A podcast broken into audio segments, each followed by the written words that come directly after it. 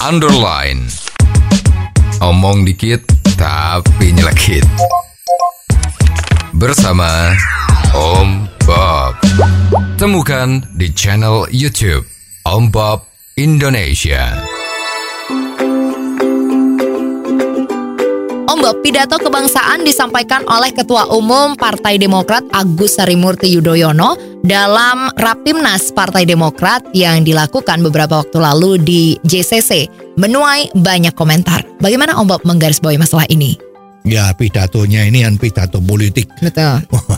ya. Ya. Ah, yang pidato ketua dari partainya yang masih muda. Betul. belia Ya. ya muda belia dan memang kelihatannya kan nggak ada pengalaman untuk pernah jadi bupati juga nggak pernah Hmm. pernah jadi gubernur juga nggak pernah Hmm. ya pernah jadi anggota militer betul Ya. ya Ya. lah di dalam pidatonya itu memang sangat mengebu-ngebu Mhm. kalau kita lihat dia punya pidato politiknya ini Hmm. memang ini hebat Ya.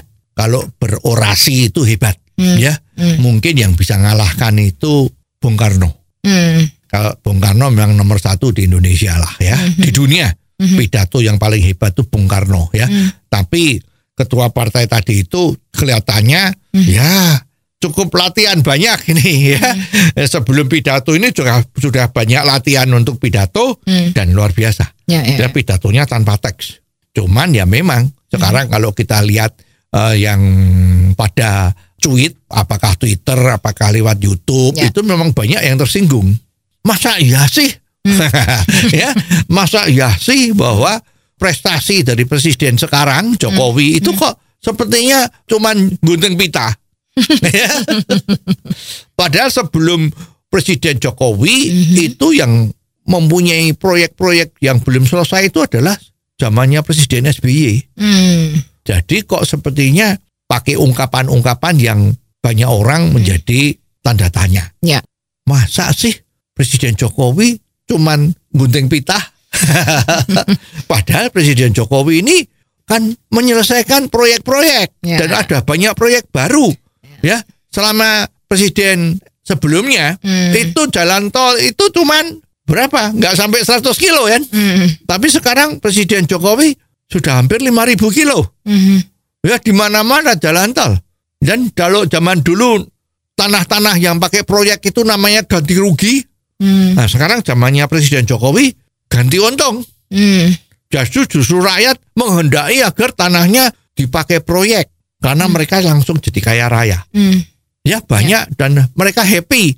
Kalau dulu kan nggak seneng kalau jadi proyek ya zaman sebelum presidennya Jokowi ini kalau ada proyek untuk negara biasanya ganti rugi dan jumlah duit yang diterima sedikit. Ya. Sekarang kan enggak. Ya. Ini kan suatu hal yang beda. Betul. Ini yang luar biasa. Hmm. Terus pada zamannya Presiden Jokowi ini berapa bendungan yang sudah dibuat? Ya. Zaman sebelumnya Presiden Jokowi tulisan saja bikin bendungan, tapi nggak ada pelaksanaannya. Ya. Ya. Ya, jadi memang ini pemilu kan mau 2024 Betul. ya, tapi sekarang ini rasanya sudah mulai panas. mulai panas ya Betul. kalau kita lihat kemarin rapinasnya itu Mm-mm. yang diadakan di Jakarta Ya. ya semua luar biasa tuh ya. Yel-yel itu sangat hebat ya. Ya. Kita perlu perubahan Hmm. menuju Indonesia yang lebih baik ya.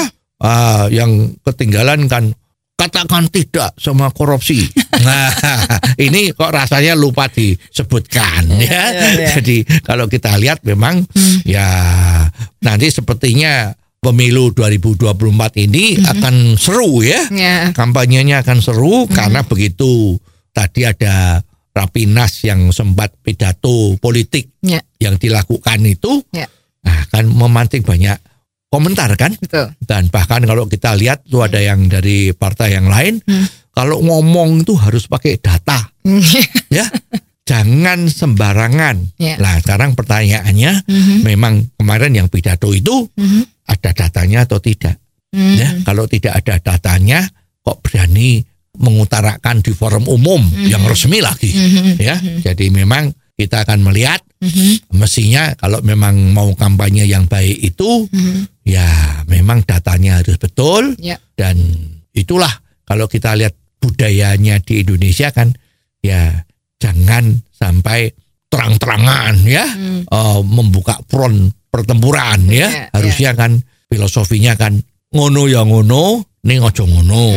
Dan juga mikul dhuwur mendem jero. Nah, kalau ini dilakukan kan lebih enak kan? Oh, jadi begitu ya Om Bob. Jelas deh sekarang. Terima kasih Om Bob untuk waktunya. Sampai ketemu lagi di waktu yang akan datang. Underline. Omong dikit tapi nyelekit. Bersama Om